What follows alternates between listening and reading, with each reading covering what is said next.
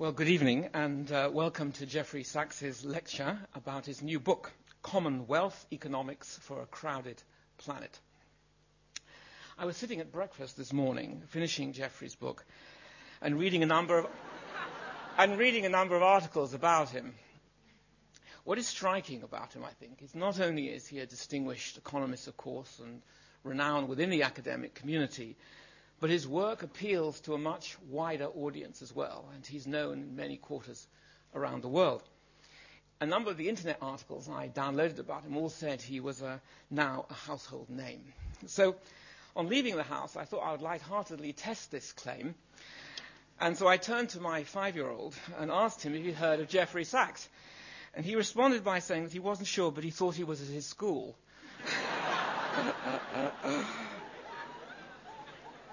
I, re- I then asked the proverbial London cab driver if he'd heard of him, and he said he thought he had, but he wasn't sure what team he played for. Sachs, he said. Um, but we were sure it wasn't Liverpool or Chelsea.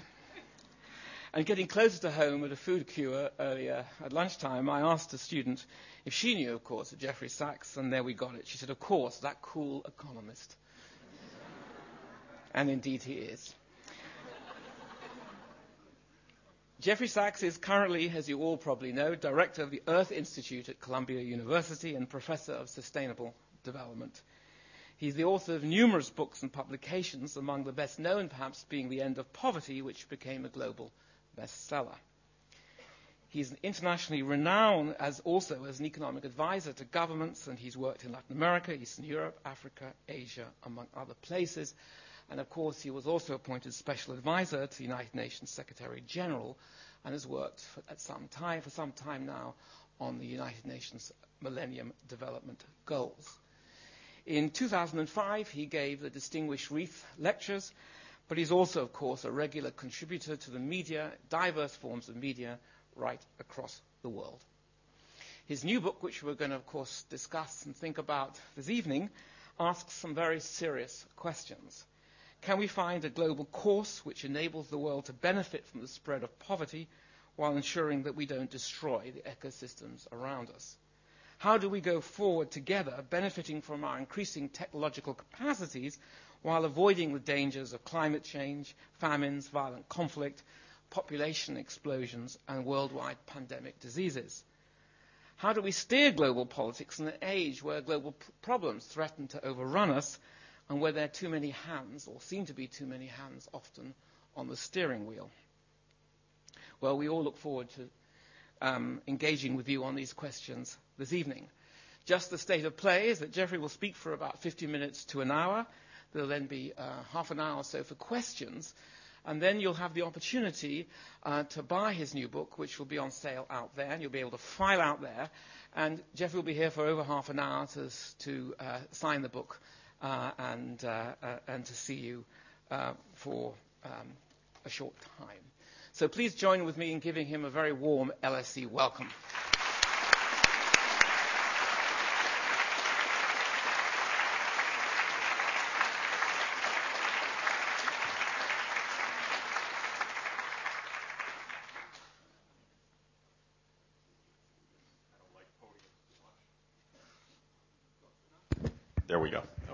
Let's, oops, let's try that.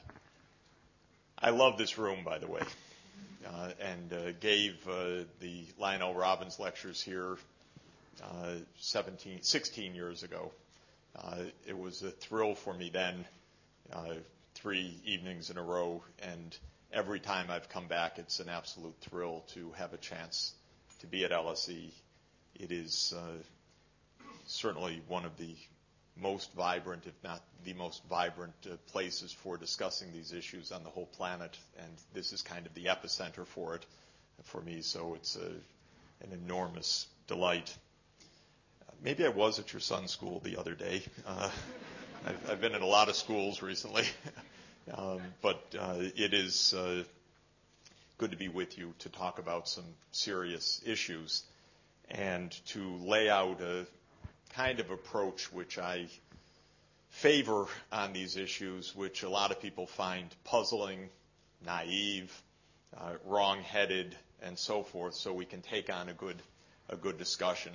Usually the criticism is naive, uh, though I heard a lot worse in a couple of reviews uh, in the last couple of days. And I want to explain uh, why uh, I uh, believe in the kind of problem solving that I do and talk about this in the context of the main challenges that I think we confront, uh, challenges that I summarize as living on a very crowded planet. So the book is uh, about the economics of a crowded planet.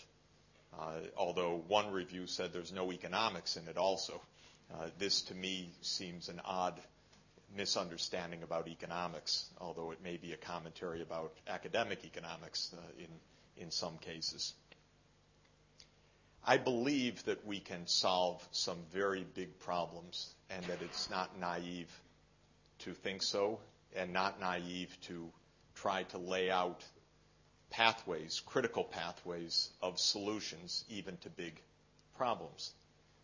I believe it's not wrong-headed to have a book that discusses population, climate change, and poverty all under one cover. Uh, though to avoid an 18-volume tract, these subjects are necessarily going to be treated a little bit less depth than each subject requires. I think that trying to understand how things can unfold, not trying to make forecasts, is extremely important. So this is a book that's a bit didactic. It says here are the things that can happen very badly, but there actually are ways. We're not going to sing Wonderful. together, but you're going to. Thank you. There, here are ways that things can happen much better, and the world is not self-organizing in terms of solutions. We're going to have to choose solutions. That also seems to many people an incredibly naive idea that one can actually choose to do things. In fact, not only choose, but choose globally, because I'm talking about getting common actions across a large number of governments, civil society institutions, organizations, businesses, and the like to coalesce around particular ideas. I don't think it's naive to do this, and I will try to explain why. But I also believe that the alternatives are very dire.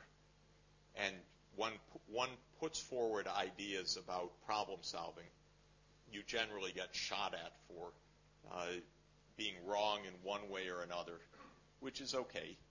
But I believe that it is incumbent upon anybody doing the shooting to put forward alternative ideas if it's pure negativism, we're not getting very far.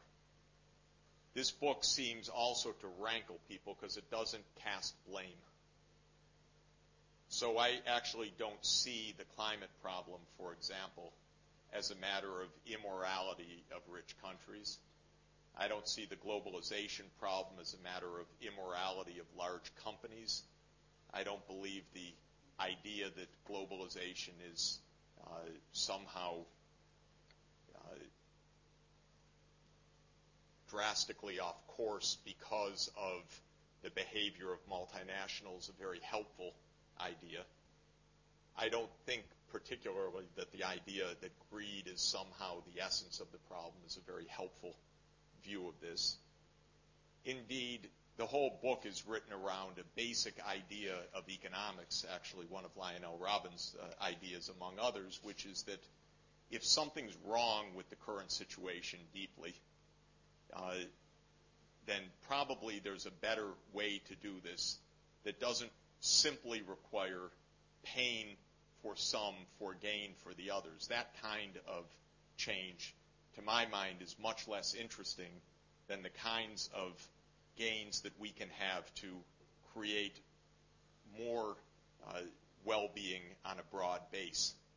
In other words, if the situation is uh, a situation of, in some sense, either intra-generationally or internationally or intergenerationally inefficient outcomes, which I believe it is profoundly, then there's a way to help all parts of the world even the current and future generations to be better off through better choices. That's what public economics is really about. Sometimes it may involve side payments and transfers to help compensate those who take particular actions uh, to help uh, others.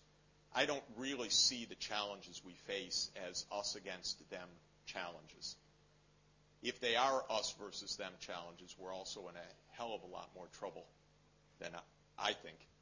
Because if our real challenges on the planet are just deeply held conflictual interests that at the core are who's going to win and who's going to lose. We'll fight about that to the end. But if the challenges are really how do we do things better to find our way through problems, where better is defined as economists would define it as improvements in efficiency, either within time or across time, so that broad parts of the world can be made better off, then we have a lot more hope. And I tend to see the problems in that way. We tend to discuss the problems in a quite different way. Who's going to pay, and who's going to win, and who's going to lose. And we tend to focus on these challenges as challenges of interests. And we tend to think of uh, problems of uh, is basically problems of transfers. Why should the current generation give up for the sake of the future generation? Why should the rich give up for the sake of the poor? And so on. If those are the true essences of our problems, we're in for a hell of a ride, which some people believe. But the reason I don't believe that actually is that when you look closely at these problems, and that's the gist of the argument of the book. When you look closely at problems like climate change, food production, population increase, extreme poverty, the problem is not the overwhelming costs of solutions. The problem is not the lack of better approaches. The problems are organizational and cooperation problems. So they are real problems of design, of mechanisms, approaches, and so on.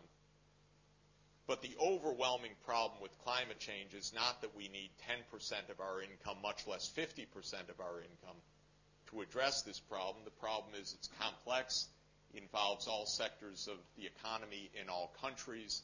It will stretch over many years in an environment of scientific uncertainty.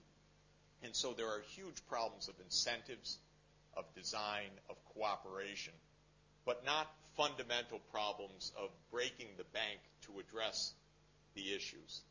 The same is true with extreme poverty. We've fought for decades over one of the least interesting questions, in my opinion, on the planet, which is whether rich countries should give 0.7 of 1% of their income to help poor people the rich countries have gone overboard, and a lot of academics have spent a lifetime arguing why that's a terrible idea rather than ever trying it.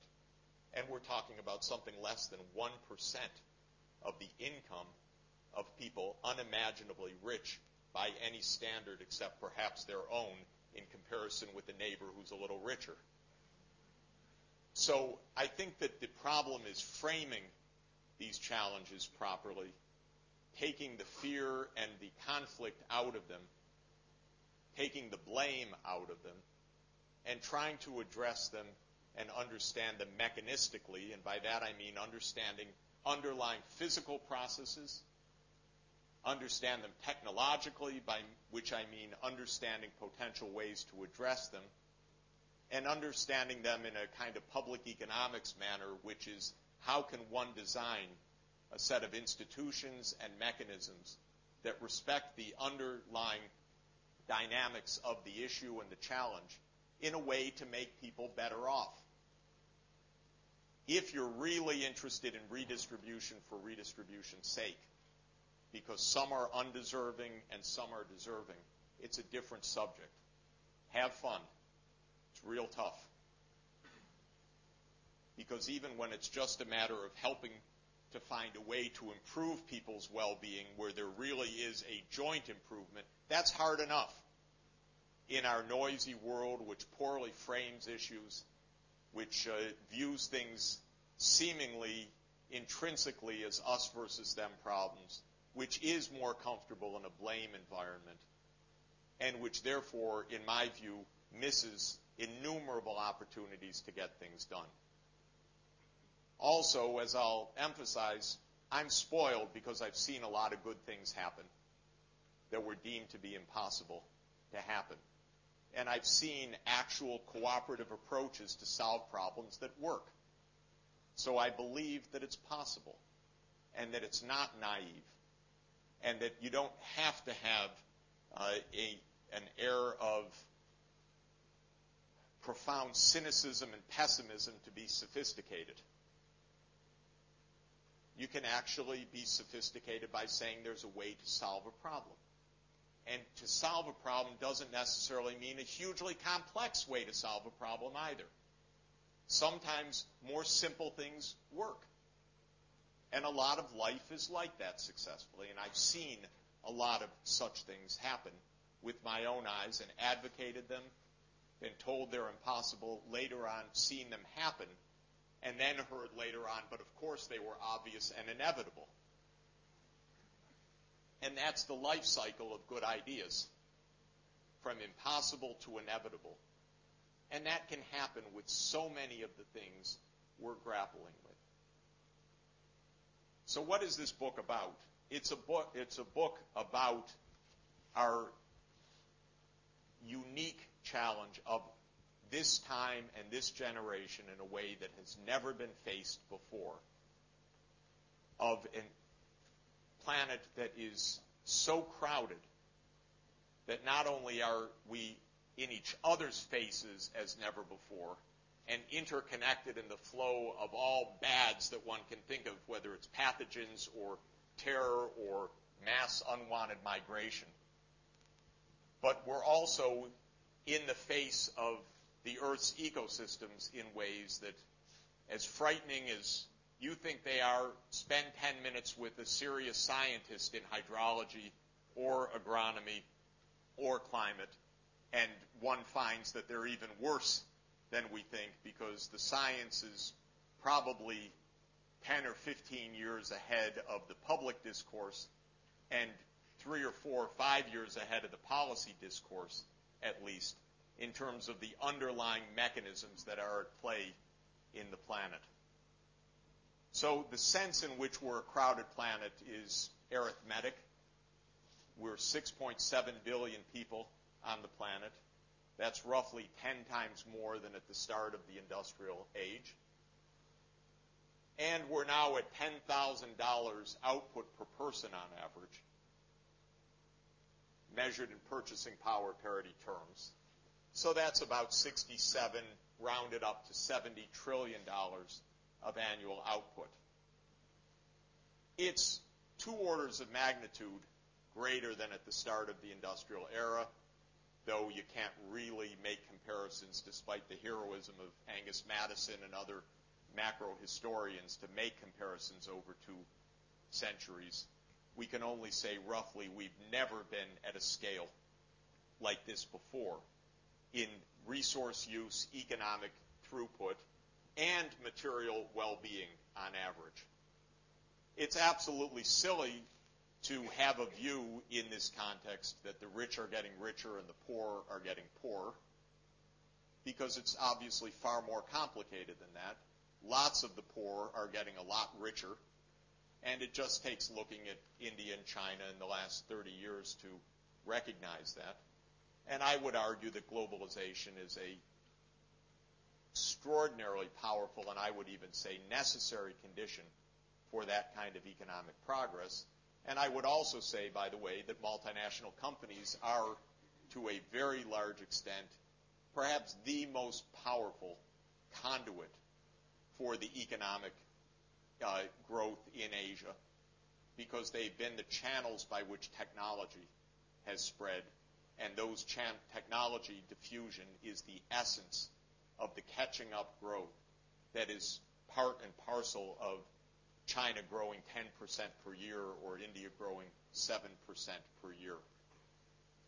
I view the problem like the old children's child's puzzle, which is the first introduction to what geometric growth is, because we're experiencing geometric growth, of course. And the child's puzzle is about the pond with a lily pad on it uh, that starts out with one lily pad, and the child's told that the lily pad doubles uh, in area, doubles uh, its, its number every day, and on the 30th day, the pond exactly fills the cover. Uh, the, the, lily pads exactly fill the, the uh, surface of the pond.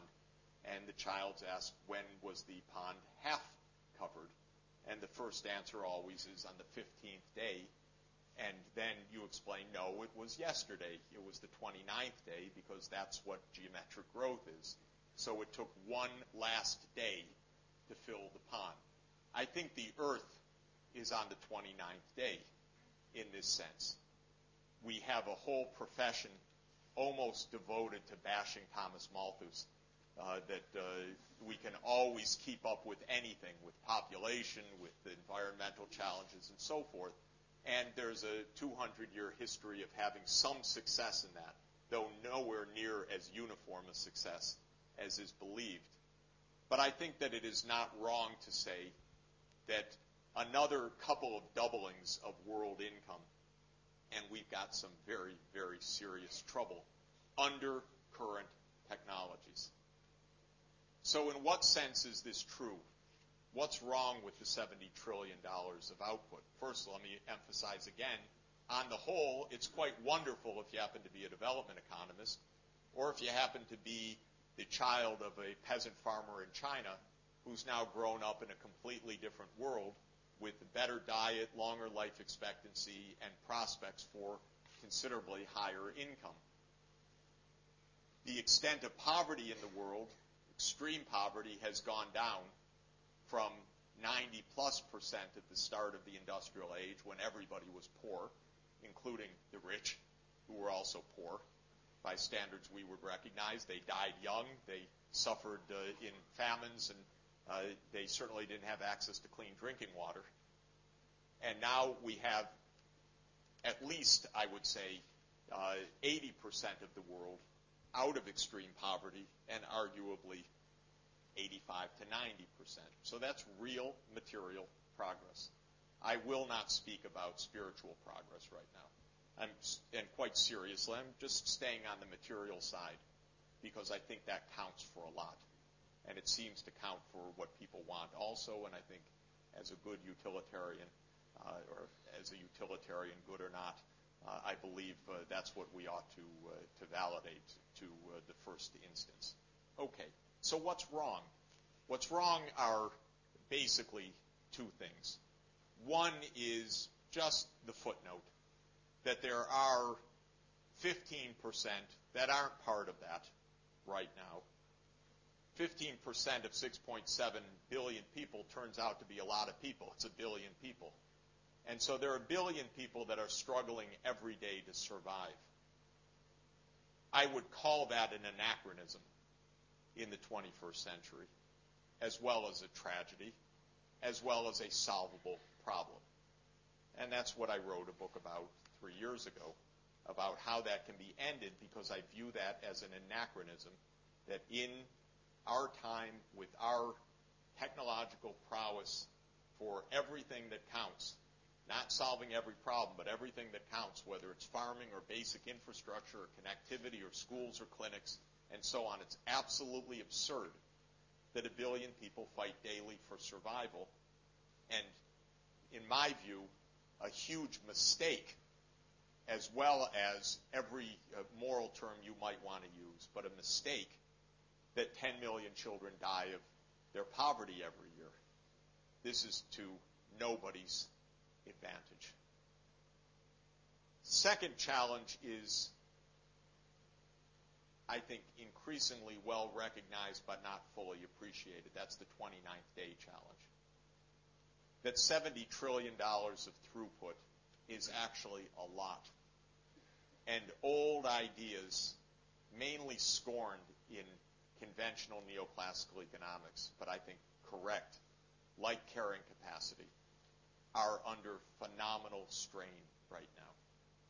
The second book I read in economics as a student in 1972 was Limits to Growth.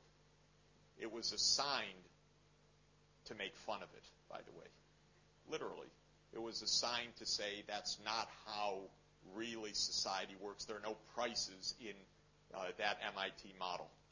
And without prices, you can't get efficient allocation, and the authors didn't know that if something becomes scarce, its price will rise, and, and uh, therefore this is an incorrect book.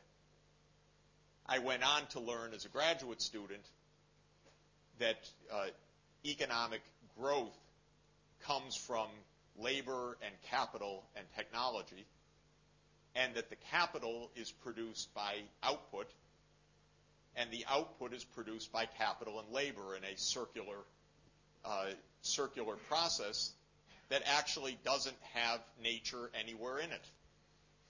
So we're literally trained partly in the service of getting a first order differential equation uh, and a uh, rather than something more complicated, we're trained actually from the beginning, even till today, to keep the physical challenges outside of even the basic vision of economic growth.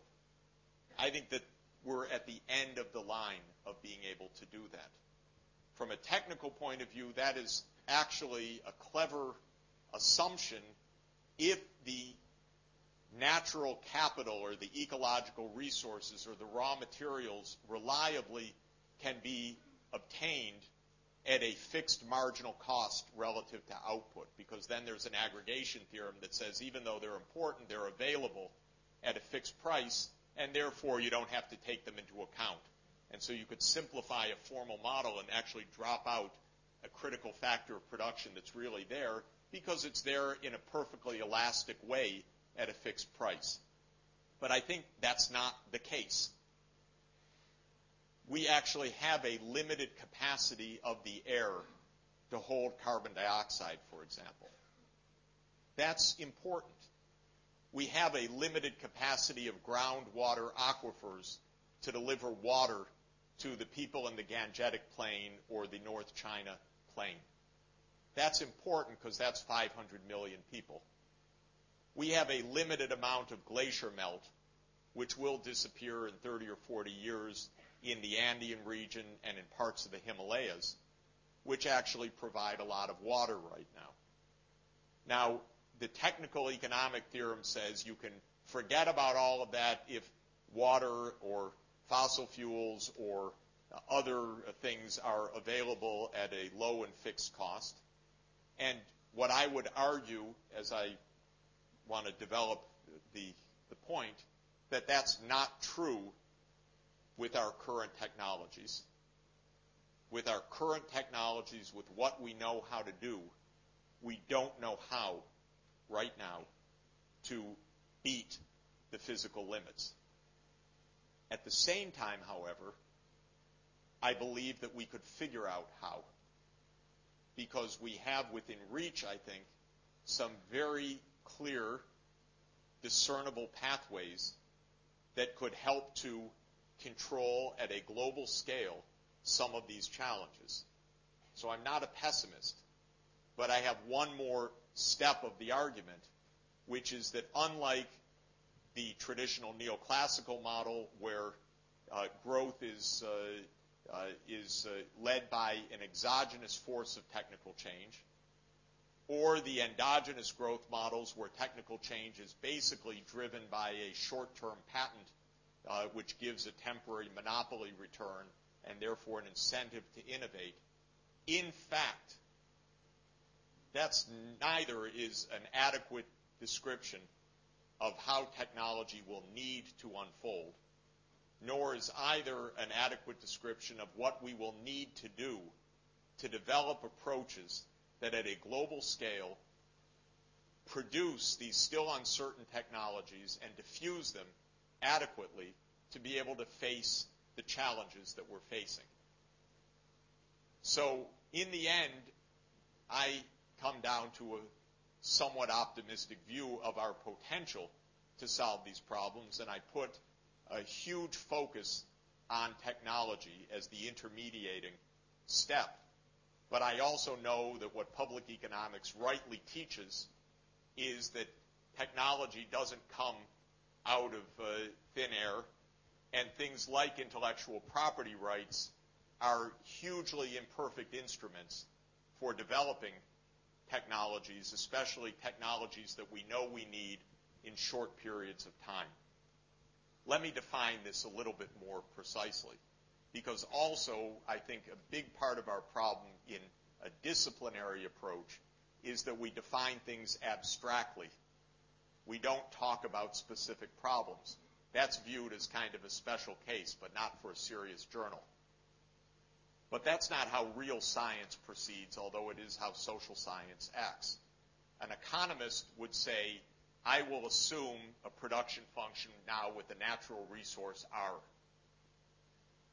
A scientist would say, let me focus on this specific protein and spend 15 years doing it.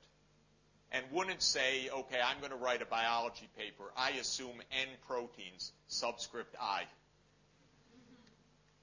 There's nothing like that in any science, actually, except economics, where we don't talk about actual processes and mechanisms, we talk about generalities. Because there's this drive for generalization, thinking that that's the model of science. But if you read Nature every week, it's not at all the model of science. The model of science is to the most detailed mechanism, not the generality, but the most detailed mechanism. The physicist doesn't say, I assume n forces that are functions of M1, M2, and D in some way, and we'll leave open a general, a general production function for a force field because we don't want to get too specific.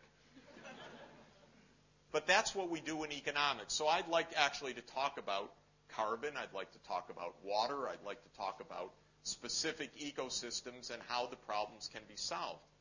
And actually, I'd like our top journals to publish articles in the nitty gritty of the economics of malaria control. Not let us assume a disease D with a transmission rate according to a logistic function. And now we'll do some kind of optimal control, and it generalizes across six types of diseases that have completely different epidemiological profiles. The world actually has some specific diseases that need to be confronted. So the problem is the following. 70 trillion dollars, 6.7 billion people, and the main problems I would say are three to grossly simplify. One is how we get our energy, second is how we get our food, and third is how we transform material products. And each of these is putting such a weight on ecosystems right now that they are at the breaking point. So we're having massive species extinctions, amphibians disappearing, pollinators disappearing, rivers not running to the sea, and many, many other problems that are specific, detailed, and where there are so many anthropogenic forcings right now, we don't actually know what's causing the harms. It's probably a synergistic effect of multiple factors all operating in an adverse direction. We are dominating the carbon cycle right now. Of course, we've raised the carbon concentration from 280 parts per million to 385 parts per million from 1800 till today, from the pre-industrial level till today. And that is the essence of about 80% of the climate change problem. There is also methane and nitrous oxide, both of which are heavily related to our food production systems. But we've got a massive energy challenge. Both availability of traditional energies, because we're roughly three-fourths to four-fifths fossil fuel based for our uh, non-traditional biomass use, and we're running out of conventional fossil fuels, and it's not really important whether it's next year or in five years or in 30 years from the point of view of our well-being and survival, that's all the same. It's a short period of time for oil, at least. Within the half century, there'll be a peak, and probably within the next 20 years, and possibly already now. Who knows? Nobody knows for sure, but there are good arguments that it's close, and close in terms of civilizational time period, because even if it's, oh, thank God we got 40 years left, that's actually not good when we're talking not at the scale of a little community, but at the world. Because this time it's about the world. It's not about Easter Island or about the Greenland colony. It's about the whole world. So that changes, I think, the perspective on this. So carbon cycle. And that means that even if we could find the fossil fuels, we cannot use them the same way as we're using them right now. We emitted last year roughly 30 billion tons of carbon dioxide. The number is rising. The rate of increase of uh, carbon concentrations went from about 2 parts per million at the beginning of this decade to 2.4 parts per million last year. So we have an accelerating rise, just as one would expect in a growing world economy. We've taken over the nitrogen cycle because now humans fix more nitrogen through nitrogen-based fertilizers than the entire biota uh, of, uh, of uh, nitrogen-fixing bacteria and lightning and other physical processes fix nitrogen. And the world went on for 4.5 billion years with natural nitrogen fixation, and then Haber and Bosch discovered how to do it uh, artificially in uh, 1908 to 1914, and now we do more of it than the world natural systems. And the implications of this on the one side is that's how we feed 6.7 billion people, at least a lot of them, because we don't feed all of them adequately. It's how we feed 5.7 billion people, which is a wonderful achievement. But it's also destroying every major estuary right now where watersheds collect the runoff of nitrogen-based fertilizers, accumulate and aggregate them, and then lead to algal blooms, hypoxia, uh, and uh, massive dead zones, like the spreading perhaps 250 miles now in the Gulf of Mexico. And these estuaries are of profound economic value as well as more general ecosystem value because they're hugely productive, crucial ecosystems that link the marine environment with the freshwater environment in unique ways, and that's where the runoff occurs in the mouths of the world's major rivers. Not to mention leaching into aquifers and, and other things in a more local manner. We are destroying habitat, as everybody knows, now we're doing it in the tropical forest, but that's only because the temperate forest came down in the last 2,000 years. There's nothing special about deforestation except that the temperate world got to it much earlier. Now the tropical world is following a long line, partly through local needs and partly through uh, international demands. And you could clear cut Borneo and Papua New Guinea and other places of unique biodiversity and plant it to palm oil and make a fortune with the entire island. There's no limit in world demand for this stuff right now. So don't think that purely capturing ecosystem services in a commercial way is going to save these ecosystems at all. Because there's actually more valuable things in a purely commercial way to do it if we don't care about other species and uh, more generally these ecosystem functions. So habitat is under tremendous assault. Overfishing, as everybody knows, has now either gutted or endangered every major fishery in the world. Because we went up to 100 million tons of marine catch, and that was well above the sustainable levels. And our technology is so good that with satellite reading and GPS, you can find where the fish are anywhere. And then you can cast nets that are several kilometers long. And you can just completely clear up the ocean in a large area through our powerful fishing technologies. Or you can drag massive trawl, trawl lines on ocean bottoms and destroy about 3 billion years of uh, evolution overnight with unique ecosystems, and we're doing that all over the world right now. By the way, to grow, to capture fish that was not even on the menu 10 years ago. So it's not as if we need those fish. It's that we introduce those fish, and it's nice to meet them and eat them just before they go extinct, which is our approach because we're so large and proficient technologically.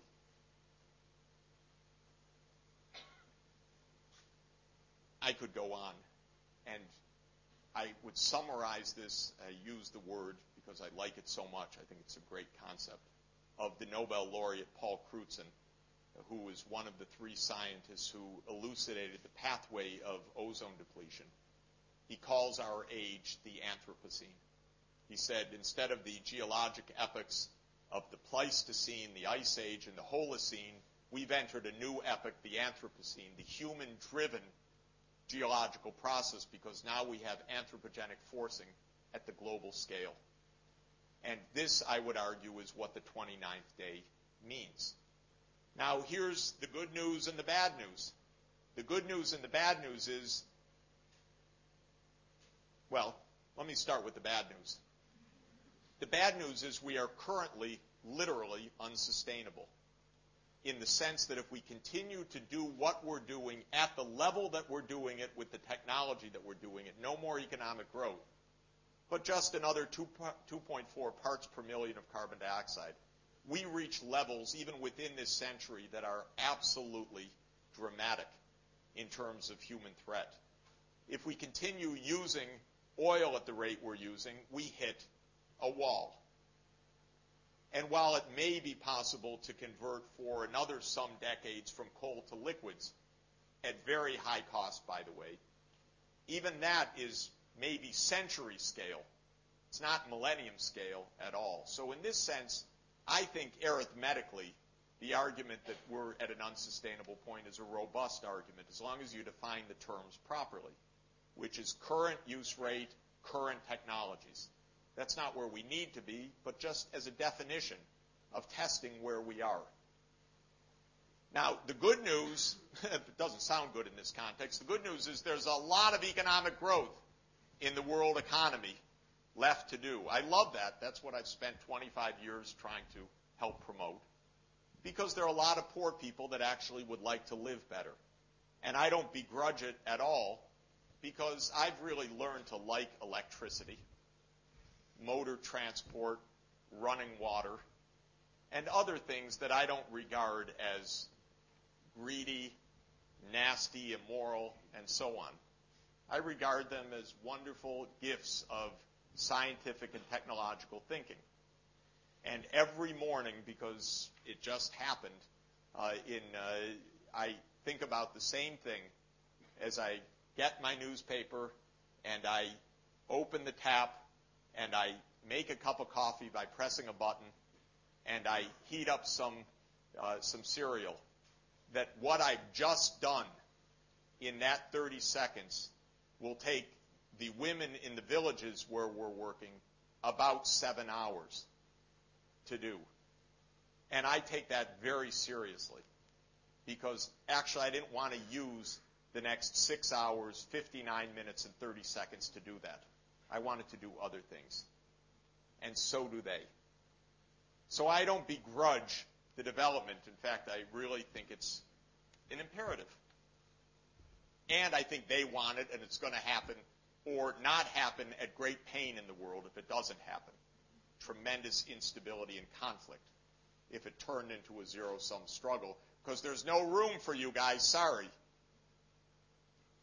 I'm waiting for one of our presidential candidates to stand up and say, my platform is to cut our real consumption levels 40% because we have to make room for other people on the planet. Yeah, right. That's a winning ticket. They haven't exactly said that recently. And they won't for a long, long time. And I hope we can find ways that they don't have to say that, frankly. Because by the time you have to say that, we're going to be in a lot of violence and war before that comes to pass. Okay? So,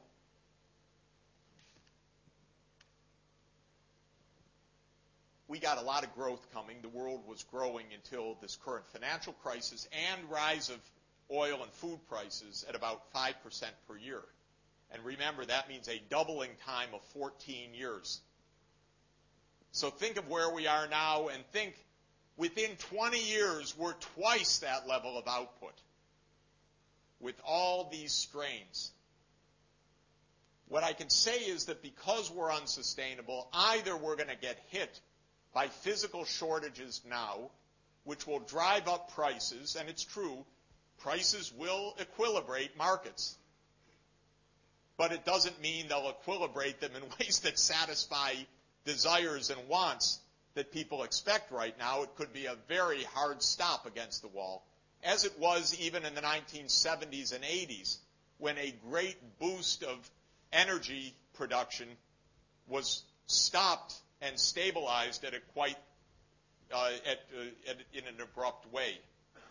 So we could be stopped that way, or more insidiously, we could find new pro- new uh, substitutes in the short term, carbon substitutes, non-traditional fossils, coal to liquids, and so on. Go on for a while and degrade the ecosystem. So the way we get stopped is ecological crisis a bit later on. And I don't know which of these will come first if we continue, whether we'll get stopped on economic grounds or get stopped on ecological grounds because we're pressing up against things that have market prices and things that don't have market prices, both in a very dramatic way right now. Dramatic. Okay. So, if it's literally true and I think it is, that we're unsustainable, it means that we cannot fulfill the aggregation of normal expectations around the world, not even close, with our current arrangements. That to me is deeply worrisome, both because I think the expectations have a lot of legitimacy to them, and because if it turns out that they can't be fulfilled, that either one had to say to the poor country, sorry, you're too late, we got there first. There just isn't more, and we're taking it. You see, we've got the bases in Iraq. Get it? You're not getting that stuff. That's Mr. Cheney's vision of sustainable development. Or the vision, and that's literally the plan we need bases for 100 years because that is the lifeline of U.S. security, that oil. That's why we're there. And it doesn't actually answer the problem that there is not enough oil for an expanding world economy. Doesn't come close. But that's not their concern. Their concern is our oil and the inconvenience that our oil is under their sand as the old slogan puts it. So the alternative is the one that says, very popular in environmental circles, well, we've just got to slash our overconsumption and our greed. I actually think most people are not greedy. Most people are, they have their wants and desires, and it isn't insatiable greed that has brought us to where we are, but technological advance to use these resources and to use them more and to build lives and lifestyles around them. And people will defend them. Maybe right or wrong if there's no other alternative, but they will. So the question that I find interesting is, is there another approach? what would be a practical pathway in between? And just let me dwell on this one rather than on uh, many of them so I can close. For energy, we need quite fundamentally a different energy system at a global scale. Turning off the lights won't do it. That's a useful thing to do, but it actually arithmetically does not solve this problem. many things that we're being urged to do are fine. Compact fluorescent lights are an advantage probably if we can figure out how to dispose them safely. But they actually quantitatively also don't solve this problem. Because the things that count are massive uses of electricity in a world where electricity provides services that are desperately sought after in all parts of the world, massive uses of energy for transport, large uses of energy for ventilation and heating of buildings, and large uses of energy in about five or six industrial processes, especially steel making, cement, which also adds carbon dioxide through calcination of carbonates, petrochemical industry, plastics, and so on, which are major users of energy and also fossil feedstocks. We need scaled approaches to that. And the question that I'm asking myself and in the book is, is there a way to do that that provides enough energy at that relatively constant marginal cost of the neoclassical growth model that obeys two constraints, the physical availability constraint and the carbon concentration constraint. How might that be done? It's not a world primarily of energy saving, although that can play a role in certain areas like long mileage automobiles and greener buildings. It does play a role. But almost any scenario also has to include a lot more energy as well if we're talking about a world economy in which the five-sixths of the world that's in the developing countries continues to experience economic growth. Indeed, convergent economic growth that narrows the gap with the richer countries. So what are the kinds of solutions?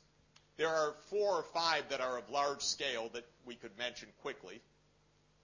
For example, carbon capture and sequestration at the fossil fuel-based power plants is definitely one of the top 10 list of things we better look at to see whether it's feasible. Safe nuclear power is definitely on the top 10 list. Long mileage automobiles that get 100 miles per gallon because they're plug-in hybrids, for example, is something close to fruition if the battery performance can be validated that is definitely high on the list because it's big scale, it can meet a big global need. Solar power is definitely, I would say, the top of the list as of the year 2050 because insolation, incoming solar radiation, is about 6,000 times our commercial energy use. And if we can mobilize a small fraction of that effectively in the Kalahari Desert and in the Sahara uh, and in the Mojave Desert and in the Atacama and a few other places, there's enough energy there to provide the vast majority of electricity needs, which could then be put on high voltage direct current lines to cover continents indeed. And that's a technology that is already known but not commercial by any means. It's probably four or five times the commercial price. And there are big headaches of storage of solar power. So it can't play a role as base load right now. But there are 10 categories of ways to store solar power that are being worked on. So these are examples of large scale transformative technologies. I ask then the question to myself, how could these be brought about? And the answer is not simply by putting on carbon trading permits because technological change at this scale is far more complex than a patent. Because the needs are scientific, demonstration, lots of investments in public knowledge, not just private knowledge, because the first plants that are going to be built to do carbon capture and sequestration are going to be for learning, not for patenting.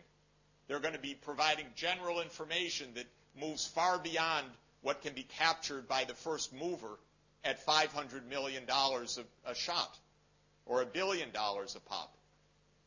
So we're going to need an ecology of innovation, which includes universities, government laboratories, public sector funding, intellectual property, mechanisms for technology transfer to poorer countries who won't be able to pay for these technologies, certainly not at patent protected prices, and more. There's a whole economics of innovation which will need to be understood and examined case by case, by the way, because it won't do to write an article that says assume innovation in sector I. It won't be enough because the characteristics matter of who can get what in terms of intellectual property, how it can be diffused, who's going to pay for it. The details matter a lot in these things. Now, what are we actually doing? That's what, and both of, uh, by the way, just to emphasize, take solar power, for example, that eases two vast constraints, as does nuclear potentially. And that's a fuel constraint or a sheer resource constraint, as well as the carbon constraint. Others are just easing one of these constraints. We need to address two simultaneous needs, but add on at relatively low cost, plentiful, available to the world, and that we don't kill each other to achieve. Those are all parts of a constrained problem solving approach. So, what are we doing? Well, in this country, BP just canceled its one project for testing carbon capture and sequestration in a Scottish power plant. In the United States, we just canceled our one project to build a carbon capture and sequestration demonstration plant in Illinois, a project called FutureGen. India, China, Europe, and the United States have exactly zero coal capture and sequestration demonstration plants in operation right now for one of the key decision nodes for the global climate change problem. That's a profound policy mistake. That's not an us versus them problem. That's a huge common interest mistake. I had a meeting recently, again, sorry, I, I know I got to stop. But I brought in a lot of companies in this business. They said, we can't move forward. We need regulatory approvals. We need EPA clearance. We need some co-financing with the public sector. We need some public awareness and education. We need approvals in the regulatory commission. Uh, many things are needed to open the way for this level of technological change. What are we actually doing? We're debating the end of the story, should it be a tradable permit or a tax? That's the least interesting question in this issue. That comes at the end. It doesn't come as 90% of the debate. Those are mechanisms. But mechanisms for what?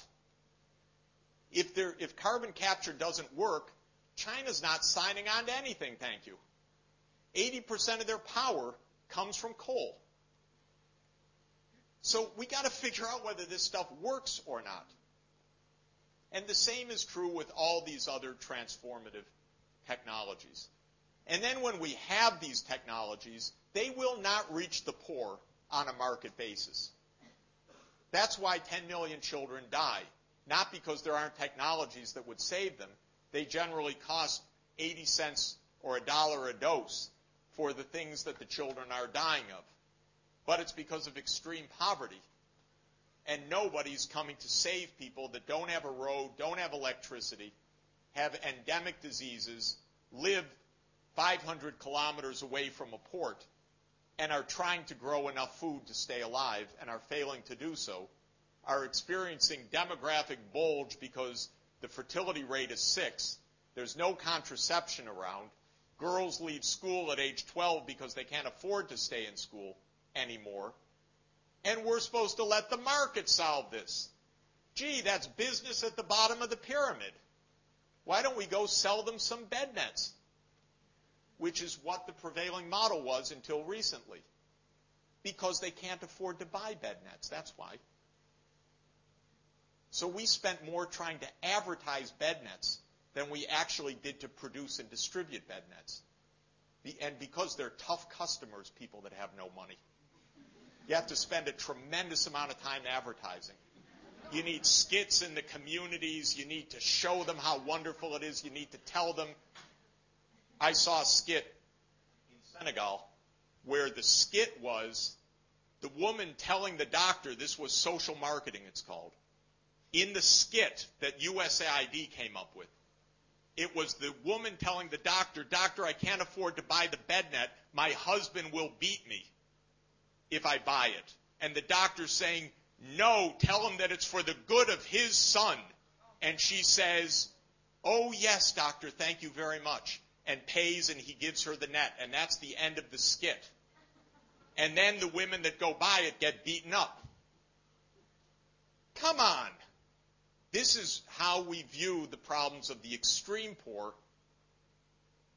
DFID, unfortunately, has been opposing subsidies for fertilizer and seed because we don't want to subsidize these people. And so the poorest farmers grow one ton per hectare rather than four tons per hectare if they could get the basic inputs. Now we're scrambling to ship food aid at about 10 times the cost of the improved inputs.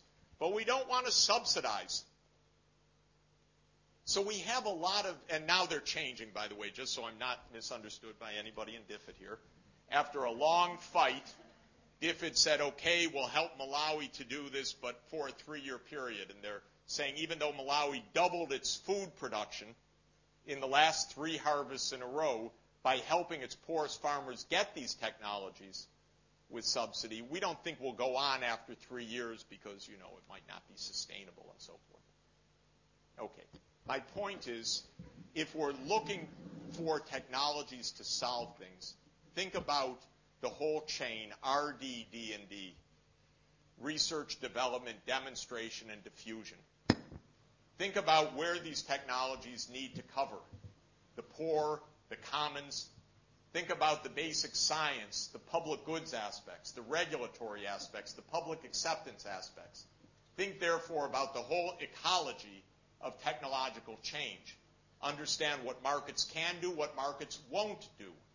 Understand what corrective pricing is useful for and its limits. Understanding that we got a package deal and we're in the 29th day. That's what the book is about finally. Whenever I say these things, uh, I get slammed. We're never going to agree to that. Or, Mr. Sachs, you believe in international cooperation as if that's from another planet or simply impossible. And I believe that we are in a self fulfilling funk, ladies and gentlemen. Partly the issues are complicated, they really are, and we don't approach them in pragmatic ways. We're a bit stuck on blame rather than on solutions. And maybe George Bush has done it's a job more effective than I could ever believe to prove the incompetence of government and the futility of international cooperation. But I actually but I actually do not believe that he is really the standard for either uh, and sets the levels of what's achievable. So I want to close by what I regard as an extraordinarily pertinent and powerful model for us, an event, a time that to me is what is the essence of generational problem solving. It's one of the most important moments of history, in my view. It's the period from the end of the Cuban Missile Crisis to John Kennedy's assassination. Because it's the moment when we actually signed an agreement to step back from annihilation with the Soviet Union, the Partial Nuclear Test Ban Treaty. And it's worth understanding that things looked pretty hopeless and dire at that point. And that many Americans, maybe most, believed that war with the Soviet Union was inevitable. After all, they're treacherous, they're out to destroy us, there's no way we can cooperate. And John Kennedy, backed and informed strongly, by the way, by Harold Macmillan, who played a huge role in this, as Kennedy's kind of senior avuncular guide and the spirit in this, said we've got to try to find an agreement. And Kennedy told the American people, don't give up hope because these are solvable problems. And he gave a speech which I regard as the finest of modern history. It's actually built on Churchill's Sinews of War speech of 1946, which was also a remarkable speech, wrongly remembered by many as a speech about the Iron Curtain, but not about Churchill's view that it would be possible to make peace with the Soviet Union, which was his real message at the time. Not that we were in for implacable conflict, but that there was still, though a closing opportunity, to make peace. And Kennedy said the following in his American University commencement address, and I want to quote it. I quote it at length in, in my book, and I'd like to just quote a relevant part because to me it's the essence for us, and it has a couple things I want you to remember. He said, First, let us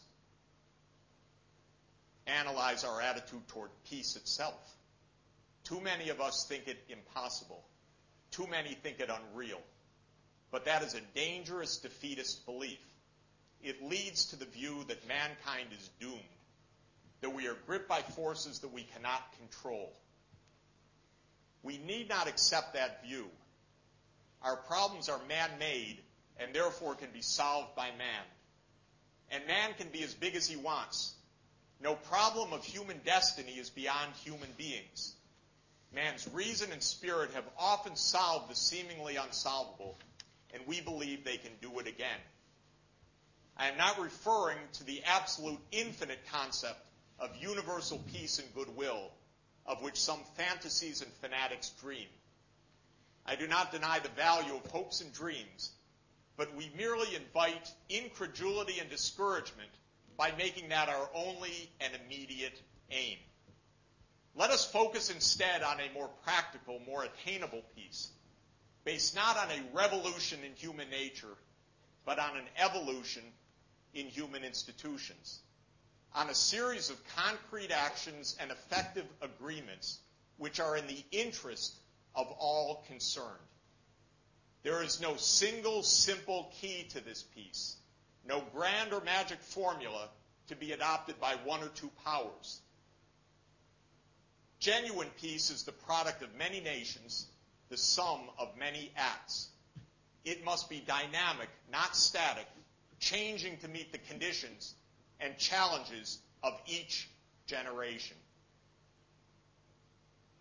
So let us not be blind to our differences, but let us also direct attention to our common interests and to the means by which those differences can be resolved. And if we cannot end now our differences, at least we can help make the world safe for diversity. For in the final analysis, our most basic common link is that we all inhabit this small planet. We all breathe the same air. We all cherish our children's future. And we are all mortal. Thank you very much.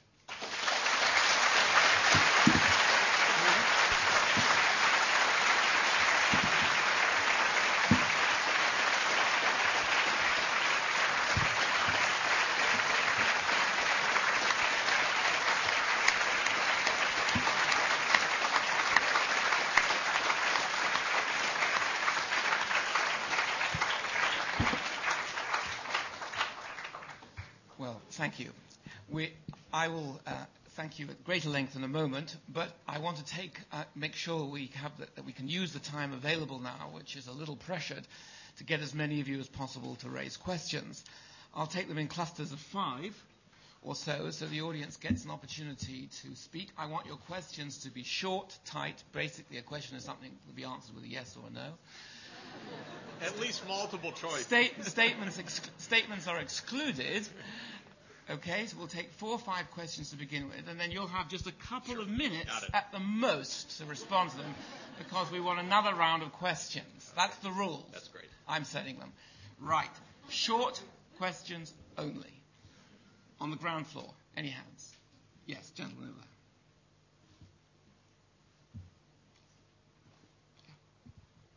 Mr. Sachs, what do you think is the, the role of the, the major, uh, major institutions like IMF and World Bank in this? Brilliant question. I'm referring to the shortness, not the question. Okay. Gentleman over there. Keep going, keep going. Just behind you now, to your right. Thank you. Actually, a follow up to that, really. Uh, inspirational stuff, but how do we achieve it? Yeah, that's a good question. Yes, at the back. Yes, uh, the, the, the lady in the middle there. Just here. Just right in the, in the middle of the room. Yeah. Put your hand up. Put your hand up, then Mike will come to you straight away. Don't you think that carbon capture and storage doesn't address the problem of behavioral change, that people still will keep on emitting and would not really solve the problem? say it one more time, sorry. Yeah, say we, it again. We, we didn't hear Carbon you. capture and storage doesn't really solve the behavioral Carbon approach. capture and storage, yeah. yeah. Okay, yes. Gentleman at the back with his piece of paper. Yeah, you. Briefly. I've heard him before, you see. Oh, just one line question. Can we solve the problems of the world by proposing policies which are slammed?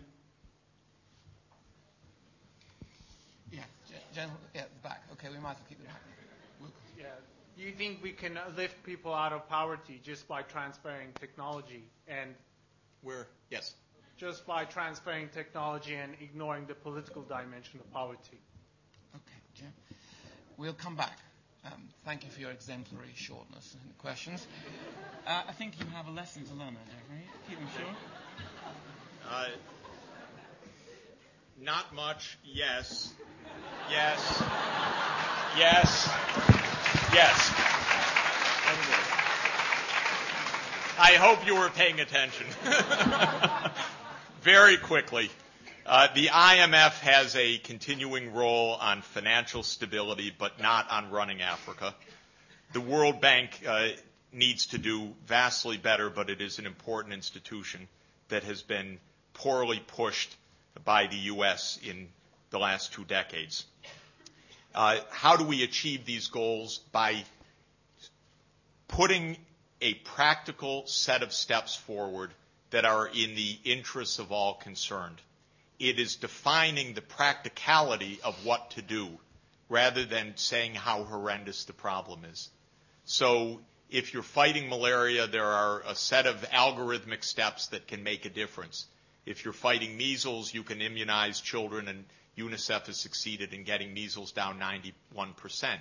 If you're working on uh, the uh, sustainable energy technologies, the first step, I believe, that is essential is to build a number of demonstration plants on key technologies that are waiting for testing and to vastly increase the amount of funding going for basic uh, energy science. We're funding energy science at $3 billion per year right now, which is 36 in the U.S., which is 36 hours of Pentagon spending. Uh, it, it doesn't make sense how little we're putting towards this problem. CCS doesn't solve the real problem. Well, it depends what the real problem is. The real problem that will run out of fossil fuels, that will be solved by rising prices. Uh, the, there is no other intrinsic problem with fossil fuels, in my view. It's not immoral to use them. They just happen to create carbon dioxide. Uh, and uh, if we can stop that part of it, I really want to use these fossil fuels. But I also want to make sure we're accelerating our investment in the handoff to solar and to other truly sustainable technologies. Can we solve the problems of the world without address? I'm sorry. Can we solve the problems of the world? I have. Uh, what was the last phrase? No, no. There was one about uh, can poverty be ended by technology, but the, the one just preceding that. Sorry. Oh, can, if the policies are slammed, I know I didn't write that down. Um, I've had in my uh, own career several major episodes where things have been slammed for 10 years and then accept it as inevitable. So I don't take the slamming as very consequential. Uh, I think it's a matter of time. If the idea is good, if the idea is bad, it can get slammed forever. But uh, debt cancellation was slammed till it became inevitable treating people for AIDS was slammed until it became a cause of the G8. Giving away anti-malaria bed nets was absolutely slammed until it became universal policy prescription. So I'm not too concerned about, slant, about uh, what's accepted and what isn't right now. I'm more concerned about the accuracy. Is it in the common interest of all concerned? Is it a good diagnosis? I really think that's the key. Or is it a dumb idea? And that's, that's very important. Now, can poverty be ended by technology? Largely, yes, uh, at a low level to get people to a higher level of being so that they're higher level of material well-being so that they're not struggling for survival. That will tremendously improve politics. Poor people who are desperately hungry are almost inherently either manipulated dr- dramatically, suffer so they can't organize, or are uh, in, engaged in conflict with their neighbors.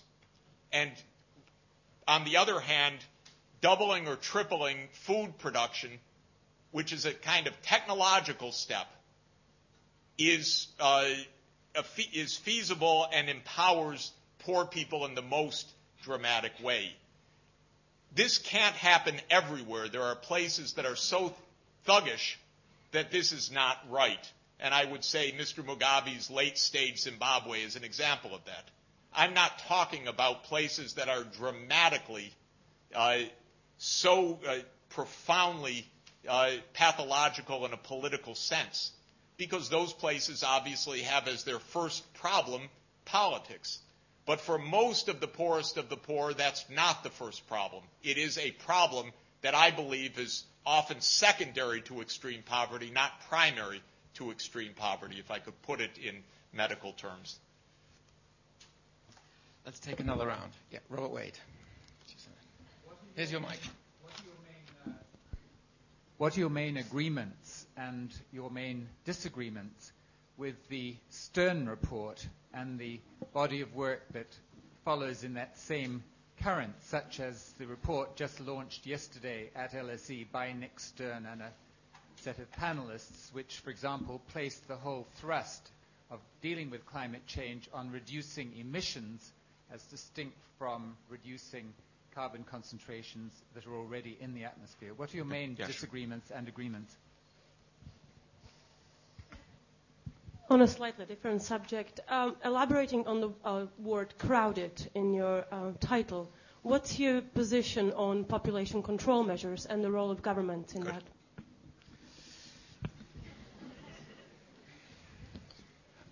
When you were quoting uh, Kennedy's speech and you're talking about um, institutional evolution, which you seem to think is very important, it, it seems like we're talking on different levels here because in that we were talking about bilateral cooperation about something that was global. But in this instance, we're talking about something that is so encompassing global that it will be the amount of cooperation is is you know is profound and like Another said, scale, yeah. yeah, exactly. And how would you explain that in evolutionary terms when it almost seems revolutionary in scale? Couple- Yes, lady in the middle.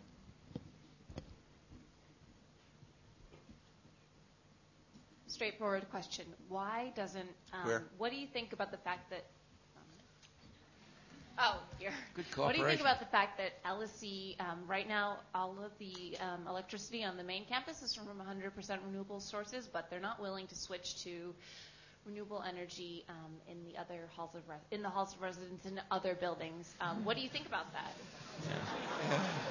Gentleman there, yes. Okay.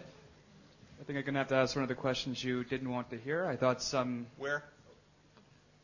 Yes. Okay. some references to uh, Jared Diamond's collapse and uh, zero sum game. I know it's often presented by kind of ecologists as being like a raw lack of material resources that's facing it. And I wonder, do you actually think there's enough um, material resources for the entire globe to live what the live in a first world standard? Yeah. And the lady at the back. Um, do you think that market forces uh, will, in the end, prevent deforestation, say in regions like the Amazon, where there are a lot of pressures in the other way at the moment? Yeah. This gentleman in the middle. Yeah? Yeah, you with hand up.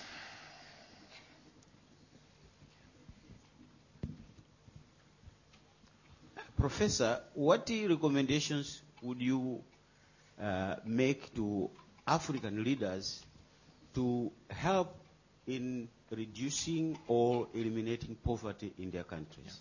Thank you. Hello, I'm interested in um, the corporation's role in and whether you think there are practical tools today, like the WBCSD tool that has been launched on the development impact. Yeah. I think that's about it. But let me let me just let me just throw in one other thought for you to to hit. Um, you, you have stressed the urgency of many of these collective problems, which I think everyone here would uh, uh, uh, share, and uh, an emphasis which we understand. But you've also stressed a number of huge gaps. There's a huge technology gap for solving many of these problems. Carbon um, capture and sequestration is one of them. The technology, it's talked a lot about in science, but the technology just isn't there yet. We're a long way, actually, from having viable, tested models of this technology. Sure. Secondly, there's also, of course, a political gap because there are large parts of the world that do not yet share your conception of what the problems are.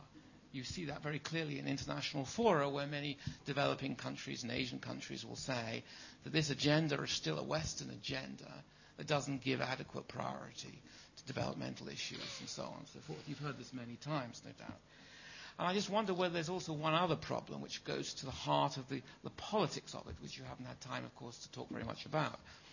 And that is the 1945 institutions were designed for a very different world order.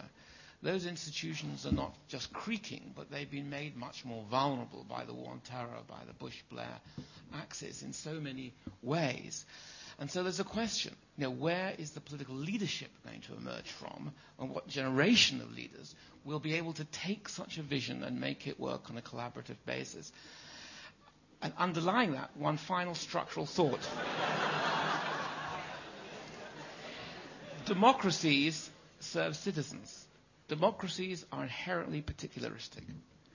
Your book is about finding common ground across borders Democracy often doesn't deliver that. And that is what we champion, democracy and more of it.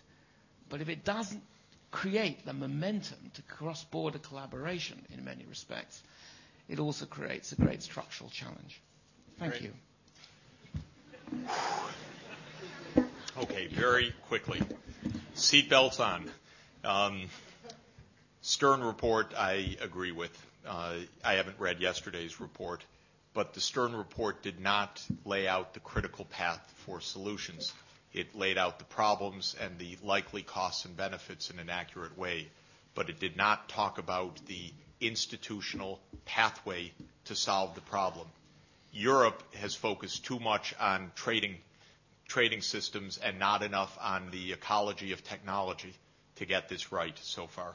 And so there's a lot of uh, focus on who's going to limit what, at what proportion, at what rate, and how do we get binding agreements of developing countries. And I think it puts the thing upside down. Uh, it also comes to this question about uh, that David's asked about the political gap, large areas that don't share the concern. I don't. I think if you phrase the problem correctly, that's not right. If you phrase the problem in the following way, we would like to have a world in which poor countries can continue to grow rapidly, have the energy needs met, and do this in a manner which reduces emissions. And we need to work together to ensure that both the growth agenda and the emissions agenda are mutually respected and promoted. This is in the interest of all concerned. You would get strong endorsement from all parts of the world.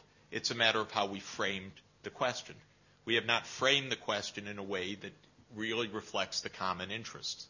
And I have no doubt, I spend a lot of time talking to leaders all over the world on this, that if it's framed appropriately, China and India and poor countries are scared to death of climate change.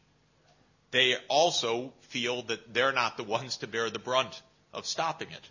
So they are ready to cooperate, but only in a context which acknowledges their needs. And I share that view with them. So I don't think we have the critical path yet worked out. And there's not even a zero draft document circulating for what kind of agreement could close the next protocol. Not even a zero draft by anybody. This is really where the world is right now. No operational views that actually get down to what to do next. So what to do, you know, I've, I've said, let's build some demonstration plants. The fact that there are technology gaps means the following. Invest in closing those gaps. Maybe we're going to need 10 or 20 years to do it, but start now. At the same time, do things that can be done now. Only force commitments on the basis of what we know, not on the basis of blind hopes where you tell a country, sure, something's going to come up, so accept a strong constraint. That I don't think works also. So in my view, we've got to make investments in critical paths to get this right. On population, who me on population? Some, yes. Uh, I would like to see the world take this issue seriously and to try to stabilize the world's population through voluntary means at about 8 billion rather than a current trajectory which will exceed 9 billion by mid-century. What are the steps of population control? They are child survival, which is critical and doesn't exist in the poor countries. Girls staying through secondary school, which is critical and doesn't exist access to contraception and family planning services, normative support for population, voluntary fertility reduction, and empowerment of women to make choices in this. Those are critical steps. Many countries have succeeded in this, many countries with rapid voluntary based transitions.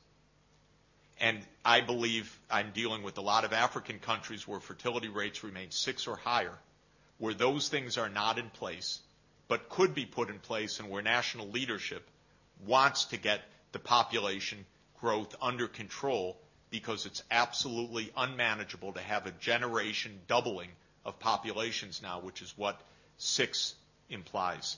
So I think this is feasible, important, but we don't say the words contraception and family planning anymore in the United States because we became a fundamentalist country in the last few years. And we stopped our funding of the UN Population Fund and so forth. And thank God, at least we have a constitution. We'll have a new president by noon on January 20th, 2009. In terms of the institutional needs to uh, change things, we actually have rudiments of these institutions right now. We have a framework convention on climate change. We actually have a treaty, which is quite a nice treaty, the UNFCCC.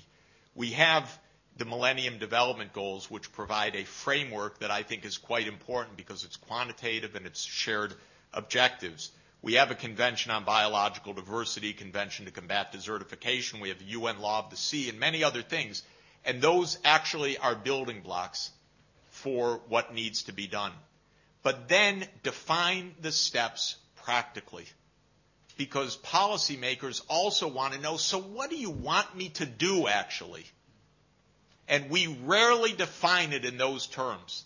I've sat at the side of finance ministers for more than 20 years now. People come in and tell them how important this or that is.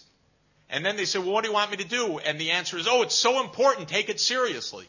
And then they say, well, what do you want me to do? And they say, we want you to mainstream it. You say, yeah, but what do you want me to do? okay, goodbye. because these are busy, overwhelmed people in busy, overwhelmed systems. And they need pathways. What do you want me to do next year? Thank you. What should be in the budget? How much does it cost? What's the delivery mechanism? And we need to spend more time in our disciplines defining those critical pathways than the theories. There's nothing wrong with academics doing that stuff. That's important, it seems to me, and I wish we did it. Now, LSE lighting. I don't know all the details. I do know that at the Earth Institute, they turned down the temperature in February and March to reduce our carbon footprint. People were uncomfortable and they were cold. I think it's absurd because it's a feel bad approach. And I'm not looking for feel good or feel bad. I'm looking for scalable approaches to solve this problem.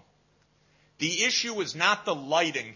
The issue is what is the source of power plants that are delivering the electricity in the UK. That's the issue.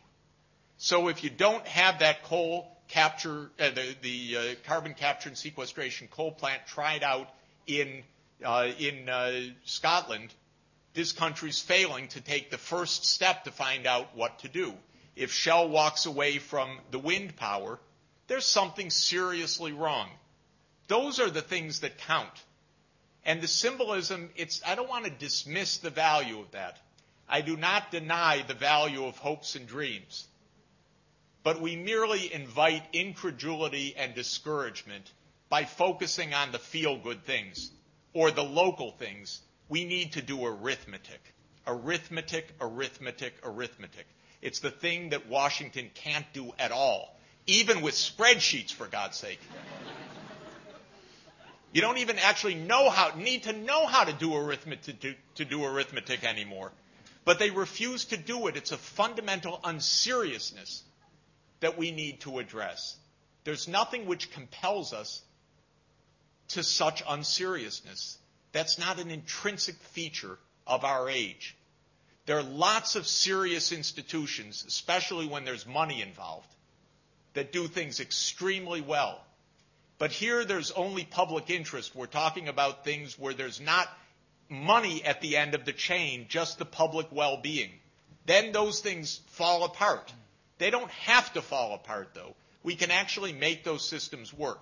I am struck by the fact that in the eight years that the Bush administration could not build one coal fired power plant to test carbon capture, we put a man on the moon and brought him back safely to Earth in the 1960s, in John Kennedy's era.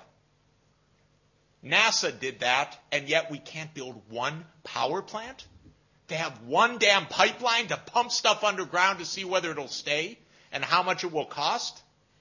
That's pathetic. That's not intrinsic to politics. That's an unseriousness of our time that we can remedy, actually, by understanding how important these issues are. Do we have enough material resources to do this? My guess is yes, because the most limiting resources that we face are energy resources, fresh water, land, rather than specific ores and minerals. And we do face some limits on those, but the Earth's crust is filled with all sorts of stuff. And we've been quite good for a long, long time at finding and improving our capacity to mine even very small particles into large amounts. And I think that that's likely to be the case. So when I look at water, land, ecosystems, which I believe to be profoundly threatened, there I think it is organizational matters, incentive issues, and technology issues which are the binding limits. And the answer is if solar power doesn't work and carbon capture and sequestration doesn't work, the answer is no. So, but if we have these backstops, I believe the answer is yes for a lot of these things and, and for basically the critical areas of need. Substitution of specific commodities can play a very large role if given a horizon of 10, 20, or 30 years. But we have some basic large categories that need to be addressed. Will market forces prevent deforestation? Not, who asked the question? Not, not by themselves in the sense that you could clear cut the Amazon commercially profitably. So it's not it's not that if we just valued certain things that you take literally to the bank will solve this problem. Because if you want to take things to the bank, clear cut a lot of the forests and sell palm oil. It's very profitable. And it's going to be for a long time. You'll do away with millions of species. So the values that we're going to have to impart are something else they're going to have to say there are both instrumental and other values to biodiversity that we want per se, because we don't actually want to wreck the planet for us and for the next 30 years and then really have irreversibly led to many, many kinds of, of, of profound wreckage that could never be recovered. But that's not a commercial choice. Now, can you use market type instruments to, to fend off some of this? Probably yes, if you can outcompete palm oil with various kinds of uh, incentives. But often you won't be able to, so there's going to have to be a limit that says no more. Valuable biota and fauna live there, and we're stopping there. And we'll outcompete palm oil by massive uh, research on on uh, um, solar power and alternatives that don't require destroying vast numbers of species. But that's going to have to be a more conscious choice than either self-organization of the market or even some simple market tricks, which could play a role but won't be enough to play a role. On African poverty, four areas of critical investment agriculture, health, education, and infrastructure. Infrastructure being roads, power, uh, safe water, and connectivity.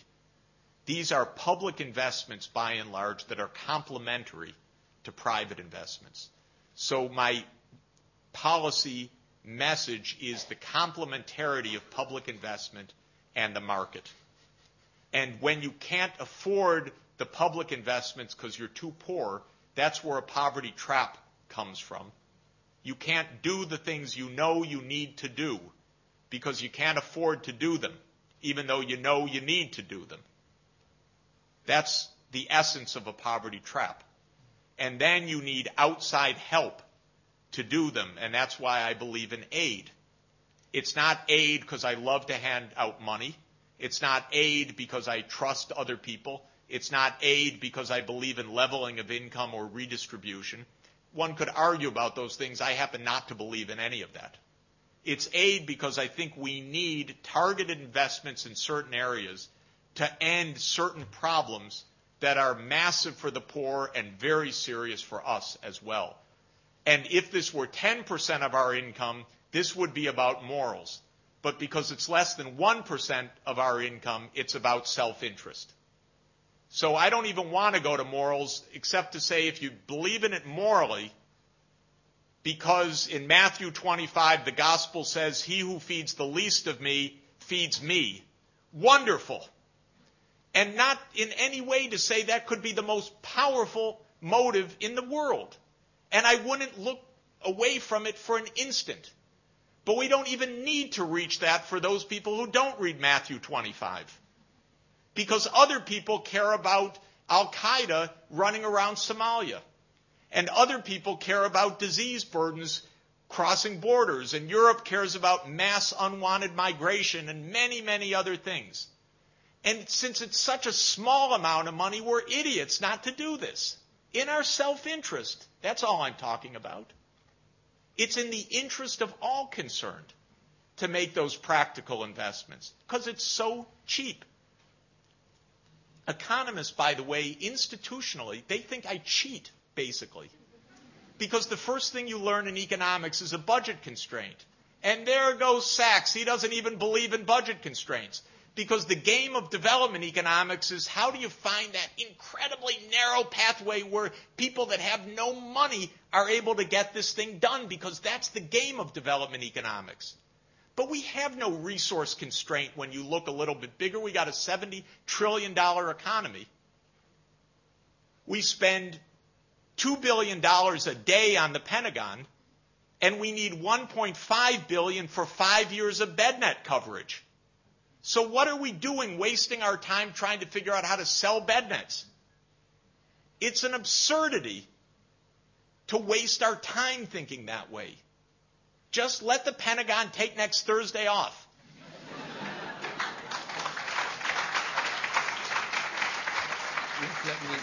Okay. Finally.